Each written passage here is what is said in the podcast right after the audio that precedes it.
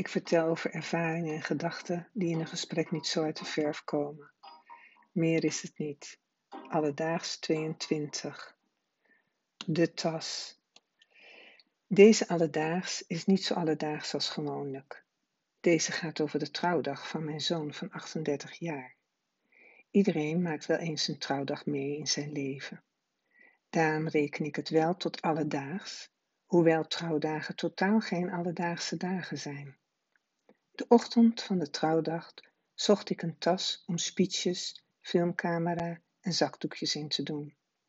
Ik vond een stoffen tas met in verschillende kleuren verf bestempelde poppetjes in taekwondo-houding.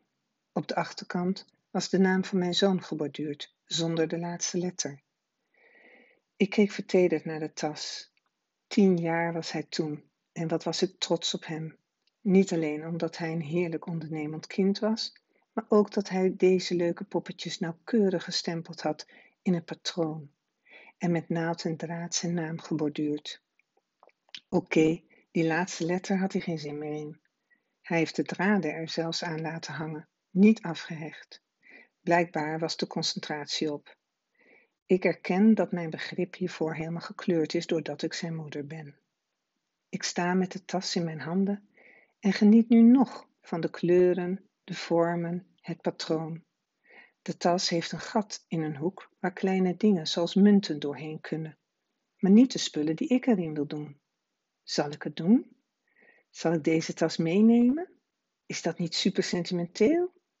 Ach wat, ik doe mijn spullen erin en neem hem mee. Ik zit tijdens de lunch tegenover de moeder van de bruid. De moeder wenkt mijn zoon naar haar toe. Ze vraagt of hij weet wat de lievelingsknuffel in de kinderjaren van haar dochter was. Een konijntje, weet hij. Ze overhandigt hem een nieuw gekocht konijntje en vraagt hem er goed voor te zorgen. Hij belooft haar dat zeker te doen en gaat naar zijn bruid. Tranen vullen mijn ogen. Ik pak de tas voor de zakdoekjes. En dan laat ik haar trots zien wat mijn zoon 28 jaar geleden gemaakt heeft.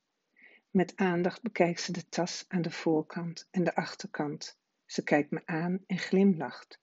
De ene moeder naar de andere moeder. Wij weten en koesteren onze herinneringen. Tot de volgende. Alledaags!